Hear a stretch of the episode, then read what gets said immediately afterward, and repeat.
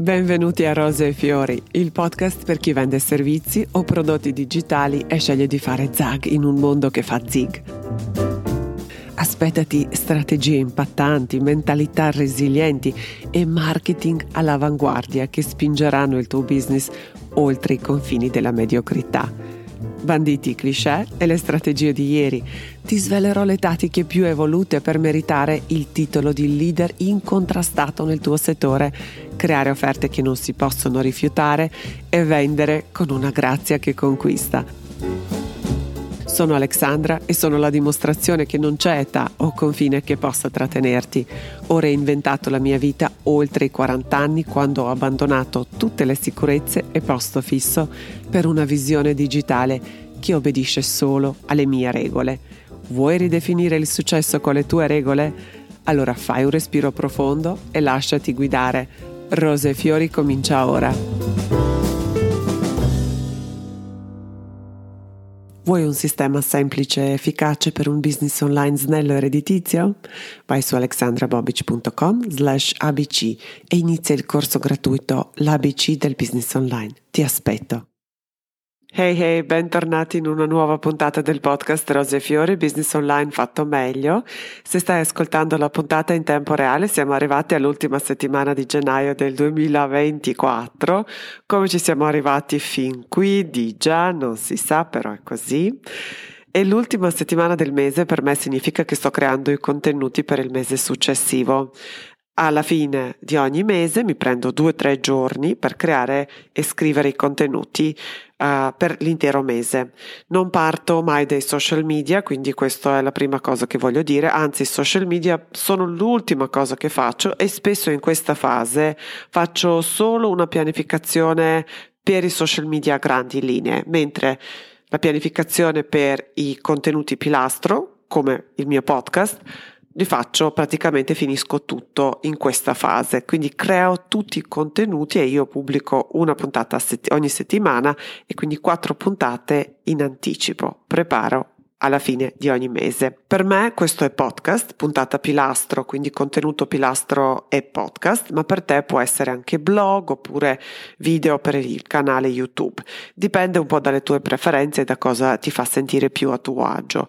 Sì, potresti in teoria utilizzare e creare anche video lunghi per uh, i social media, quindi oppure dirette su Instagram e Facebook se non hai ancora un sito, se non hai ancora una piattaforma dove pubblichi contenuti pilastro, però questi contenuti purtroppo avranno una portata e una visibilità un po' inferiore. I social media hanno questo volume enorme di post e questo fa sì che i contenuti diventano obsoleti uh, velocemente. E poi c'è questo, questa fatto che le persone sui social media sono distratte, sono lì per fare altre cose, per divertirsi, per uh, interagire, per uh, guardare i video di cani e gatti, no? Magari vedono anche il tuo contenuto e dicono sì, sì, è fantastico, lo salvano e dicono sì, sì, lo guardo dopo e poi questo dopo non arriva mai. La verità è che devi diventare famoso per qualcosa e il modo migliore per farti notare online e vendere in modo elegante e se diventi una fonte autorevole, un punto di riferimento, è la prima persona che viene in mente quando si parla del tuo settore oppure della tua nicchia. Ma come si diventa autorevole? La risposta è nella parola stessa, autorevole, ha dentro questa parolina autore. Tradotto, per essere autorevoli bisogna creare contenuti che escono dall'ordinario, che ti legittimano, perché Chiunque possa creare un profilo Instagram e autoproclamarsi un esperto, ma dimostrarlo di settimana in settimana con pezzi lunghi, video lunghi, audio lunghi e originali è un'altra cosa. Per esempio, tutte le persone che decidono di lavorare con me ascoltano il mio podcast. Quindi non sono Alexandra, un'altra mentore di business online, ma sono Alexandra, autrice del podcast Rose e Fiori, business online fatto meglio. Quindi l'insegnamento qui è devi ritagliarti uno spazio che è solo tuo, altrimenti sei solo un altro designer, un altro life coach, un altro assistente virtuale, un altro social media manager e finirai per competere sul prezzo, perché competerai con tutte le altre migliaia di persone che dicono di fare lo stesso la stessa cosa che fai tu. E senza questa fama e questa autorevolezza che ti posiziona e ti distingue, il cliente sceglierà purtroppo sempre l'opzione più conveniente e sappiamo troppo bene che questa cosa è la corsa al massimo ribasso che non finisce mai bene. E poi c'è anche il fatto che quando ti concentri soprattutto sui social media, di fatto regali a Meta, quindi l'azienda madre di Facebook e Instagram, la tua creatività, il tuo tempo, che grazie al tuo lavoro gratuito tratterrà le persone più a lungo sulla piattaforma, le persone che non sono e non saranno mai i tuoi contatti veri, ma sono di Meta. È Meta che decide chi, quando, quanto vedrà i tuoi post, non tu. Non voglio essere fraintesa perché adoro i social media, mi divertono, ho conosciuto tantissime persone che sono diventate amiche, però non permetterò mai che il mio business dipenda dai social media ed è per questo che ho questo podcast, che ho il mio sito web, che ho la mia mailing list. Detto questo, mettiamoci al lavoro. In questa puntata vi darò alcuni spunti per creare contenuti appiccicosi che lasciano il tuo pubblico con il desiderio di sapere di più, di avere di più. Sicuramente ti è successo di atterrare sul sito web o sul canale YouTube o podcast di una persona e uscire dopo due ore completamente follemente innamorato. A me succede tutti i giorni. Ecco, questi sono i contenuti che dovresti creare, sono i contenuti che creano dipendenza, esattamente come le puntate della tua serie TV preferita. Ecco i passi che seguo per creare contenuti per un mese intero, in pochi giorni, in modo strategico e allineato con i miei obiettivi di business. Primo passaggio è una cosa che chiamo conoscenza attiva e aggiornata del mio cliente ideale. Io sono propagatrice di quest'idea di coltivare una sana ossessione che, con il tuo cliente ideale. Quindi cosa vuol dire avere questa conoscenza attiva e aggiornata del mio cliente ideale? Vuol dire che quell'esercizio che hai creato con il profilo del tuo cliente ideale quando hai iniziato il tuo business o che hai fatto l'anno scorso in occasione di un training o di un corso, probabilmente è obsoleto, perché se c'è una cosa che cambia più velocemente anche degli algoritmi sono le persone. Anzi, gli algoritmi non cambiano e non è possibile batterli, diciamoci la verità, perché il loro unico scopo è scoprire cosa piace alle persone per trattenerle più a lungo sulla piattaforma. E se esiste un modo per battere l'algoritmo, allora è conoscere molto bene il tuo pubblico e le tue persone.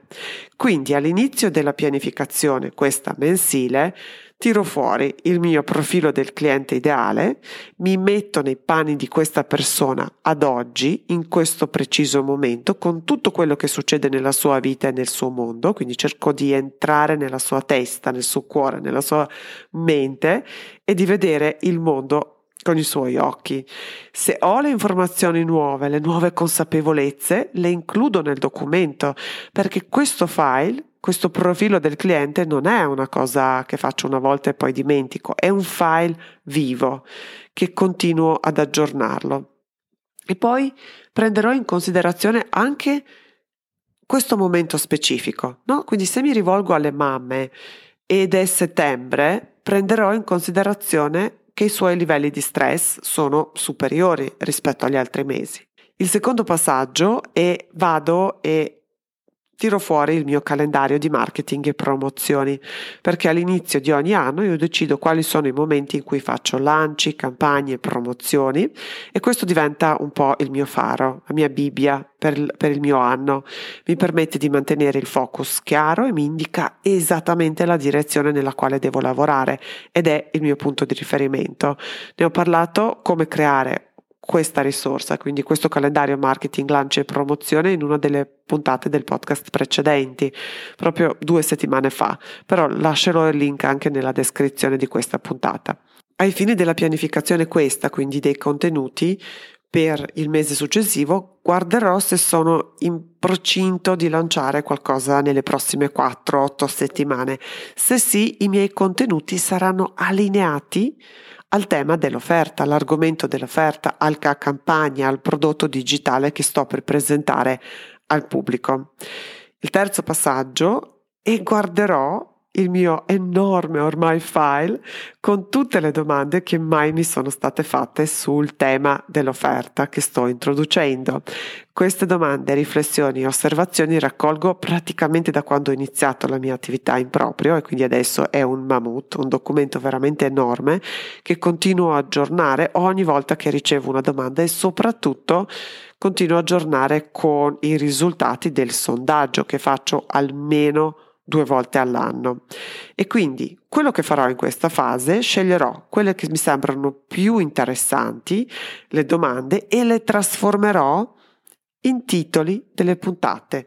Utilizzerò poi magari le formule per i ganci e per i titoli efficaci che ho creato per facilitare questo processo e che intendo uh, includere anche nel percorso dedicato ai contenuti che ti posizionano appunto come un punto di riferimento nel tuo settore e intendo lanciare questo percorso a giorni.